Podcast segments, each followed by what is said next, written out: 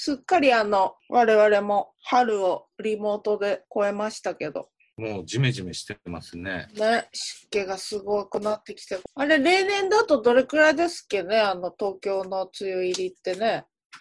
もうやんないんでしょ、でも梅雨入りだとかそういうのって。そうなの？違ったっけ？そういうの言わなくなったんじゃなかったっけ？言う言う言う。なんでだろう。桜か。え、桜も言ってたよ。開花宣言とかやる？うん、やるやる。なんかあれだ、夢じゃないかなそれ。ね、緊急事態宣言も解除になってね。解除になって、まあ我々は何にも変わんないですけど。そうなんだよね。そうだよ。そうなの。解除になった途端にあの仕事に復帰ってわけじゃないんだよね。そうだから休むのも一番最初だし。そうそうそうそう。始めるのも一番最後。一番最後。最後。うん。まあ、ただあのリモートライブは割とやることにして、うんうん、それでろくがつのよっかに下北沢のフォーフォーティーっていうところで、うんうん、はい、大森洋平、伊藤美希夫っていううちのグループと、うん、えっと僕とで対バン形式っていうか、カムイレコードプレゼンツって言ってシリーズ化してやっていくことになって、うんうん、まあなんかそのにごいちグループっていうところなんだけどさ、うん、ライブハウスをさんてんぽ持ってるんだけど、お世話になってますね。そうそう、それでリモート用の映像の処理するやつだとか、うん、まあ、カメラだとか、うんうんうん、そういうのをね、うん、買ったの。大変な金額、ね、そうだね、大投資ですよね。そうだからやっぱやんなきゃなっつ、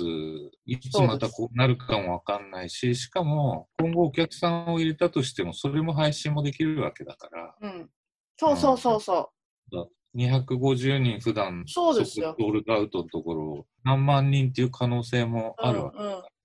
うんうん、でちょっと割とその課金っていうかチケット制のをちょっとやってみたりとか、うんうん、あとは YouTube で普通にチャットしながらドネーションする人はしてもらうみたいなのとかをちょっと試しながらいろいろやってみようかなと思ってるところですね。うんうん、いや私あのー、ちょっとまじ真面目な話ですけどね、まあ、今そのウェケンさんの言うさチケット課金制度についてさ、コロナであの緊急事態宣言に突入する前にさ、うん、私すっげえ今年暇で仕事ないっていうので、うん、割ともういちがつ末ぐらいからこのままじゃまずいぞっていうのをうすうす感じてたのと、ちょうどそのコロナで、うん、あのエンタメ業界がストップするかもよみたいな話になってきた当初さ、そのライブでネットでね、ライブ配信とか何かしら音楽で配信したとしても、今普通に動画って無料が当たり前っていうか、その年会費払えば見放題みたいなのが当たり前で、うん、その一つのあのプログラムに対してお金を払うっていう時代ではないから、うん、でもそんなこと言ってたらミュージシャンとかって本当にこんなの止まっちゃったらどうにもできないから、うん、そのそれであのお金を払って見てもらうみたいなことをやらないとまずいよって、割とにがつの頭ぐらいに一人で騒いでたんですよ、酔っ払って、うん、まあ、酔っ払ってるのが良くなかったんだけどで一人でわーって行く先々で、うん、なんかクラウドファンディングとかあの、あの投げ銭以外でなんかないんですかそういうのっていろんな人に聞いて回ったりしてたんだけど、うん、まあ結局のところさ、その辺のあの片隅でやってるさおばさんが酔っ払ってどんなに騒いでいようと、うん、その渦中この真っ只中になって、うん本当にみんながその気にならないと、うん、物事は進んでいかないっていうのを割とそのさんがつに入っ、さんがつ末ぐらいかな、しがつになる前ぐらいにもああこれ、まあ、考える人はとっくに考えてるだろうし、動くとしたらまさしくその真っ只中にな、なった時にきっとタイミングがみんなのタイミングがあった時に物事は動くものだろうなと思っていたので、うん、あのまあ自粛中でね家にいる間は無理かなと思ってたけど、やっぱりそうは言ってもあのそれを現実化する人たちってやっぱもうしがつの段階から準備始めてたし、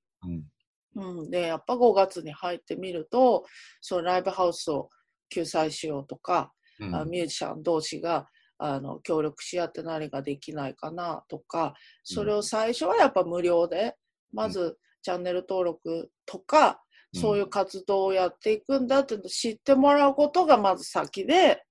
でその次の段階として、えー、無料で見てもらうだけじゃなくてそこに対してチケット、うん、普通のライブ、ライブ会場で見てもらうより少しもしかしたら安いかもしれないけども無料じゃなくて課金制にするっていうやり方をさ、このごがつに準備してろくがつから始めるっていうの多くあの届くようになってきたから、うん、やっぱあの物事って本当にあの木が熟した瞬間っていうのがタイミングが合わないと大きくは進まないんだなってことを私この度すごく実感しまして、うんうん、でどういう人が動いてる、こういう時にどういう人が動くかってこともよくあのまあちょっとこう傍からですけど私なんかはね自分では動いてないんでそれをよくよく痛感いたしまして、はい、システムの開発っていうのが、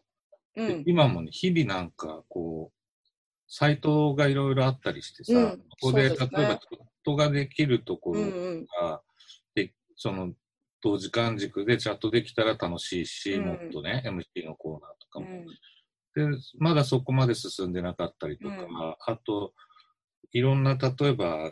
自分とこの物販のページに飛べるようにリンクを貼ったまんまにできるやり方だとか、うんうん、なんかいろんなその勉強もしなきゃいけないし、日々日々進んでるから、うん、結構ね、あの、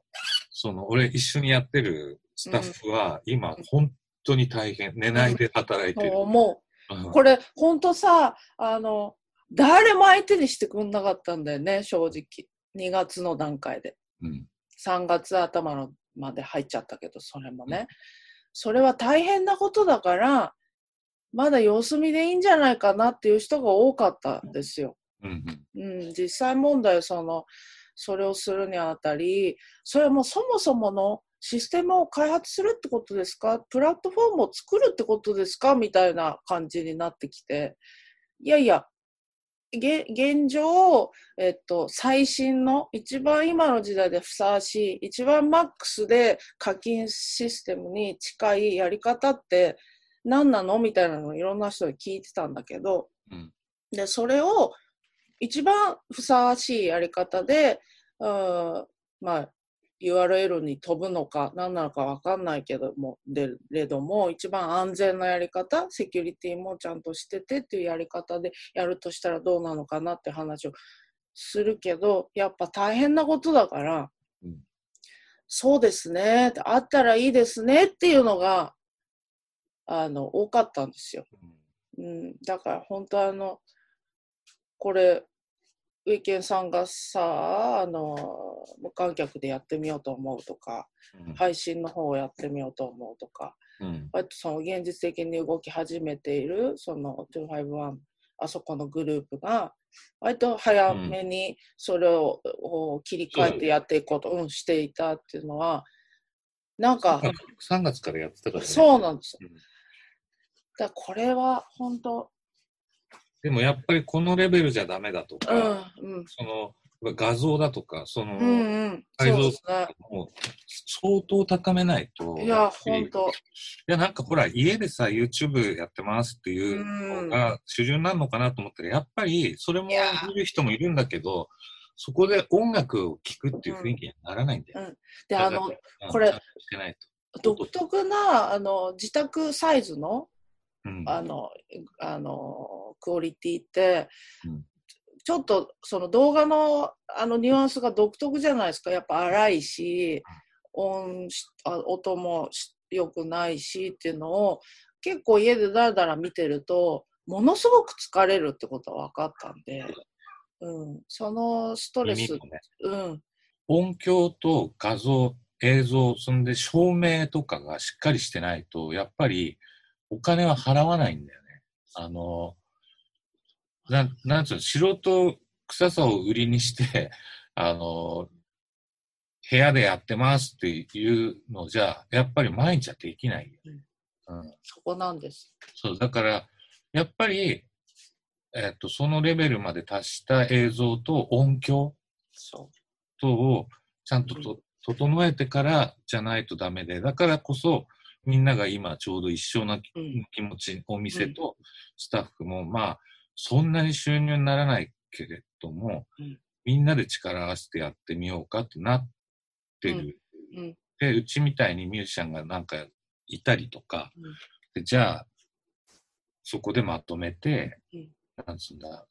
クオリティの高いものをしっかり、例えば今回だったらせんえんぐらいにしようかとか、うん、チケット制でね、そうそうそう、投げ銭とかもさあの、うん、YouTube でもできるんだけど、それってあれなんだよね、あの登録者数せんにん以上プラスいちねんかんでよんせんじかん以上の再生時間ってなかなか難しい。条件がそうなんです、個人だよね、うん、あとなんかあのそういうアプリ、アプリじゃないや、そういう会社の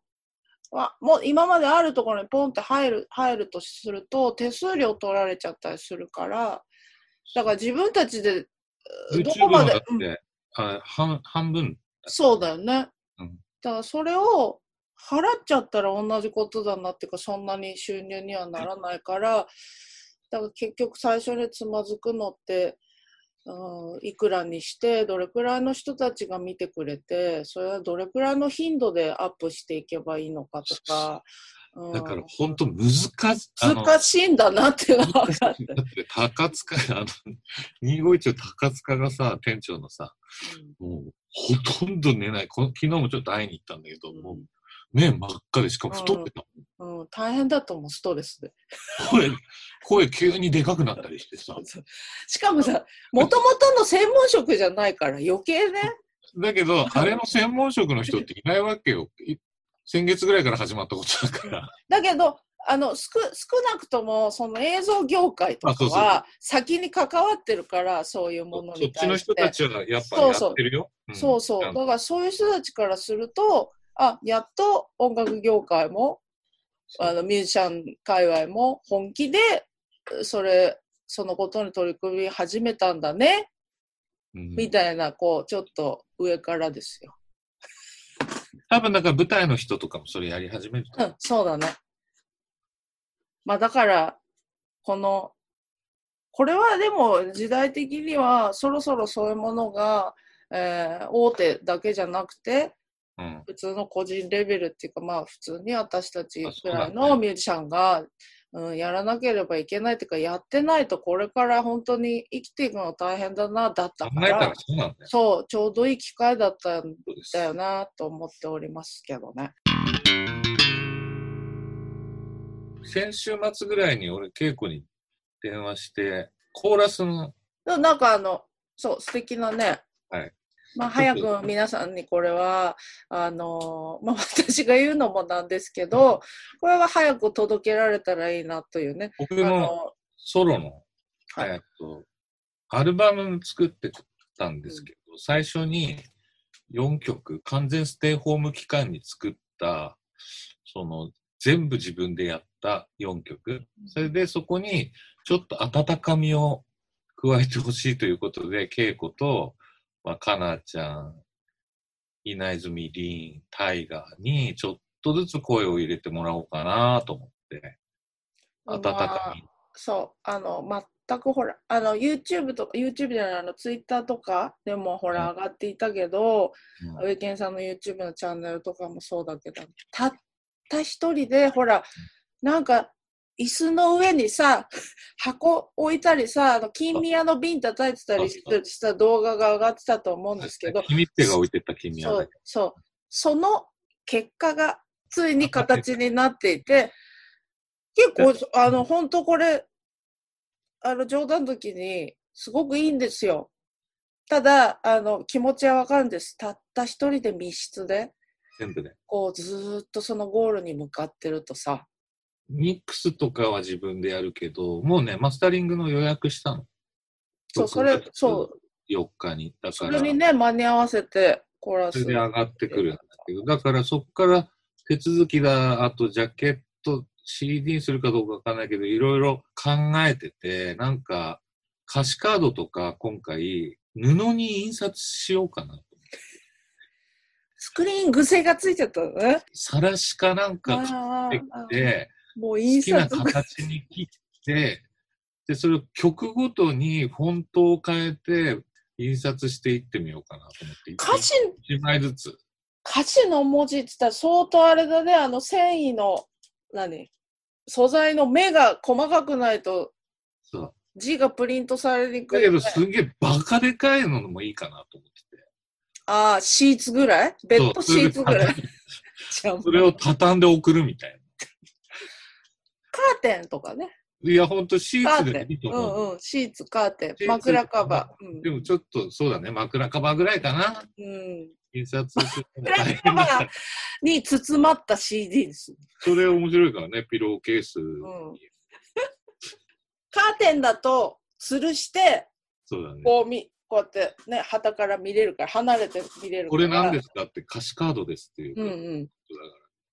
とだから。うんうん、だからなんか歌詞カードを、歌詞カードとかクレジット、うん、クレジットみんなが歌ってくれた人のクレジットとか入れるじゃない。うん、クレジットが寂しいわけよ、うん、俺のやつって。うん、でも分かる分かる。全部俺一人でやってた。うん、一人だとね、そうなっちゃうから、できるだけお友達を集めて、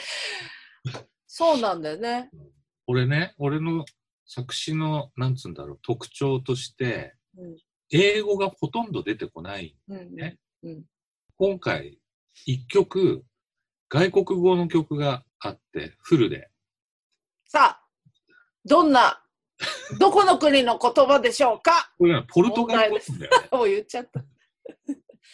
ポルトガル語あのね前もそれ歌詞を送られてきて曲を送られてきてパッて見たときに、私は大賛成で、それはなんでかっていうと、私も英語の曲は歌ったことあるけど、なんか自分の口に合った国の歌詞で歌いたいなと思ったときに、ポルトガル語いいなと思ってたんですよ。口に合いそうだなって。で、それを実証、ケンジさんの音源で実証された。で、あ、本当だ。これは気のせいじゃなくて、日本人の発音にとても合ってるし、そうなんだよね。うん、声の R となんかもう一個難しいのがあるんだけど、うん、でもクリアすれば割と、ね、そう合ってるわと思ったのと、あの読みやすさ、そう、うん、ローマ字っぽく読めるからね、うん、読めるし、あとはなんか機嫌いい感じするね。そうなんだよ。うん、俺ボサノバ好きだから、あ、ね、ブラジルの公用語ってポルトガル語だから。うんね、であとねもう一つ俺の今までの特徴として今回みっつ合計でみっつあるんだけどいろいろ気づいたことが、うんうん、あの俺ラップはしてこなかったんだよね。そうなんだよね、うん、だけどその初めてそのポルトガル語でラップのようなことをねそう初ラップがポルトガル語ポルトガル語だったなったんですよね。しかもこれさ一人でずっと家にいて、うんうん、午前中にふってあれこの曲ポルトガル語にしようかなと思う。これって何なんだろうね。今までやったことないこと。やっぱりなんかそのあの心理学の人がおっしゃってましたけども、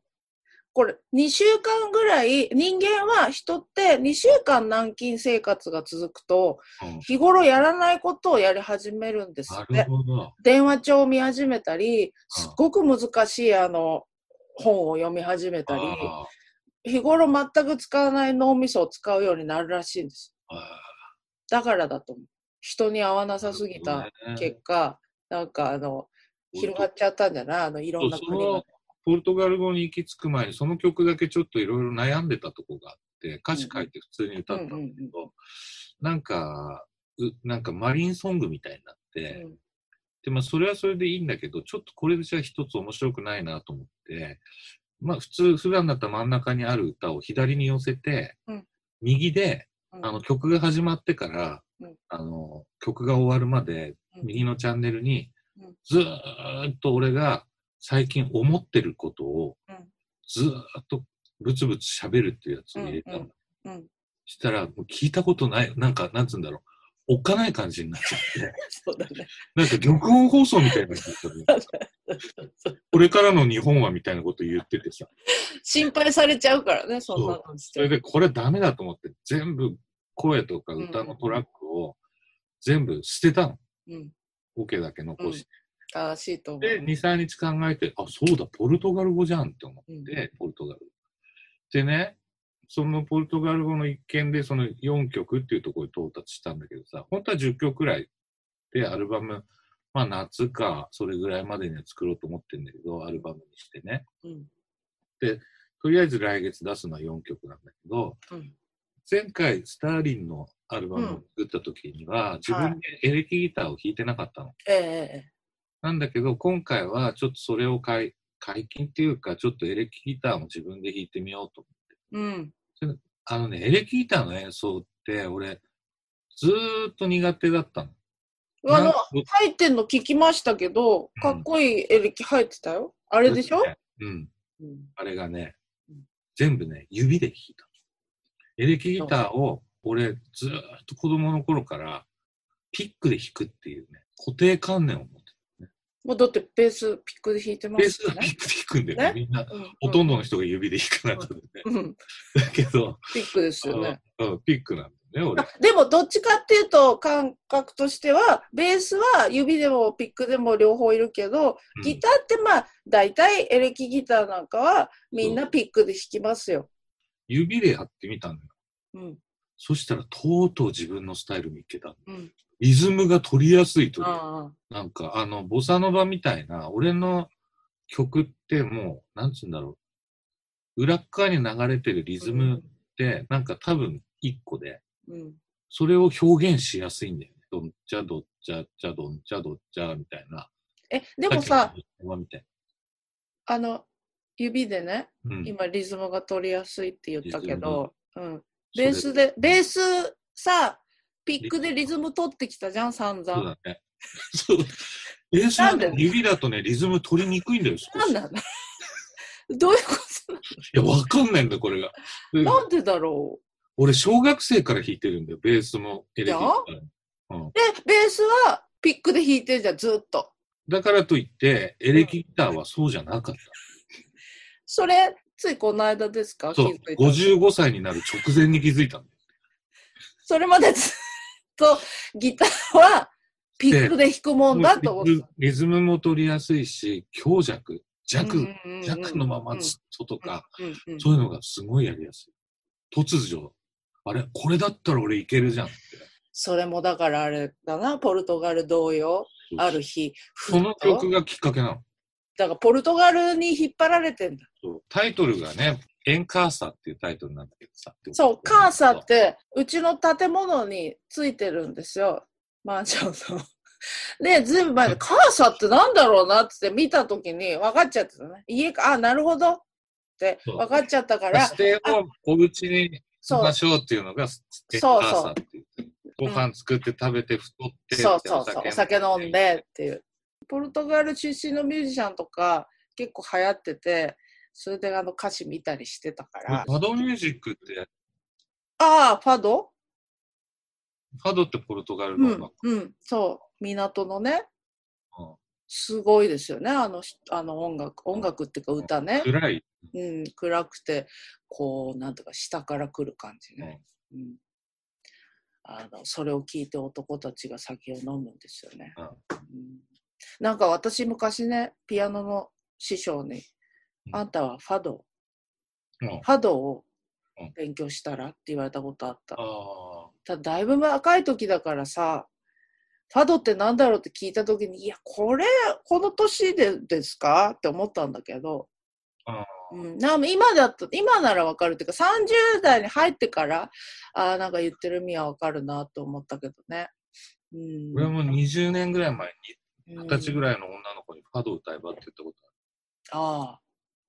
何なの？いやなんかエロかったんだよそいつ。ああそうか。でも私あのおばさんに言われたんだよ。エロいって思う。エロさじゃない、ね。また違う。理由が違う。違ういう、うんうん、なんかでもあのあのなんつうんですかあの教習なんつうのこういうのなんかそういうそう、ねうん、そういう感じがにじんで出てんだろうね。そうだね。うん、それはわかる。メールアドレス言っときますね。電波毒アットマーク ジーメールドットコム。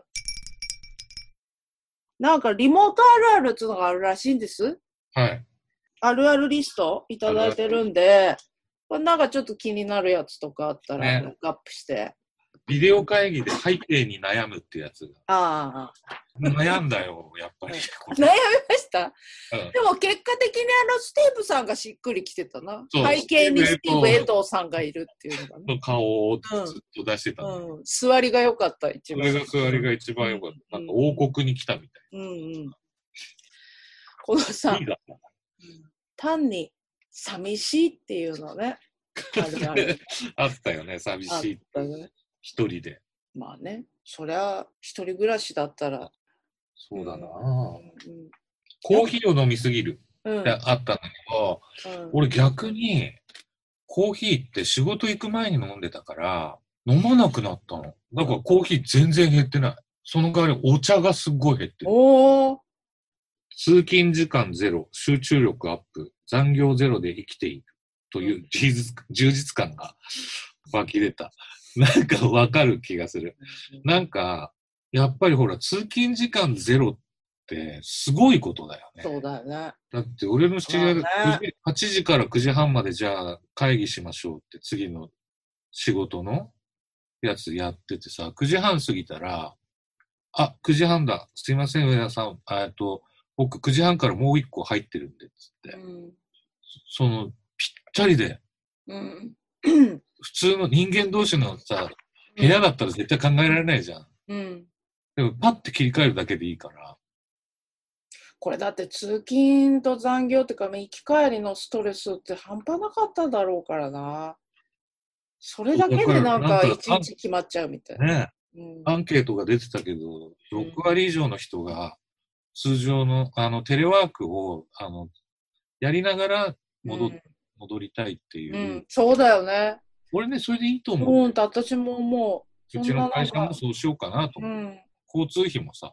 そうよ。バカになんないし。そうそうそう。昨日、一昨日から友達と飲んでたんだけど、ライン のなんか、うんうん、テレビ電話で、うんうん。そしたら飲みすぎちゃって、うん、ほんと何にも覚えてないの。結構大事な話してたみたいな。だから、昨日も電話したの、うん。昨日も飲みすぎちゃった。録画したら自分の姿見る。嫌だな、嫌だな。いや、絶対嫌だ。そう、それでちゃんと話がまとまって。でもさ、ほんとさ、これ、あの、録音できるじゃん、ズームもね、スカイプも。うん、録音できるけど、録音してるやつとして、見たりしてんのかな、みんな。酔っ払ったら自分たちで録音して、録画して見てみようよっていう人もいるのかな、中に。それはかなりの変態だよね。私たちの会話さふたりで録画してさ、うんうんうん、終わったらさふたりで見ない？それを見ながらまたズームをやるの、うん、健全じゃないっていうかちょっとちょっとあれのやつもあるんじゃない？ちょっと録画しようよ。でもこれってさなんかやらしいことに使ってるのかなみんな。使うでしょこれ。だから自分がにじゅうだいだもうごじゅうだいだからにじゅうだいだったらね。いやいや、まだしばらくはね、こういうだからリモートうんぬんみたいなのね、お仕事も、ね。まあね、でも俺、ね、昨日あの池上のお店にちょっとほら昨日ぐらいからじゅうじまでさ、うん、行ってみました。うん、行ってきた。ちょっとずつね、これあのね戻っていかないと、はい、うんあの動いていかないとなとは思っておりますけども、うん、外にね、はい、出るのも億劫になっちゃうから。ちょっと出ていかないとね。まあちゃんとマスクして、うんうん、乗れるかな電車。今週先週でにかい下北沢行ったんで。あ、ちゃんと行けた。行けましたね。ただ下北から帰ってくるときに井の頭線に乗らなきゃいけないんだけど、小田急線のホームに立ってました。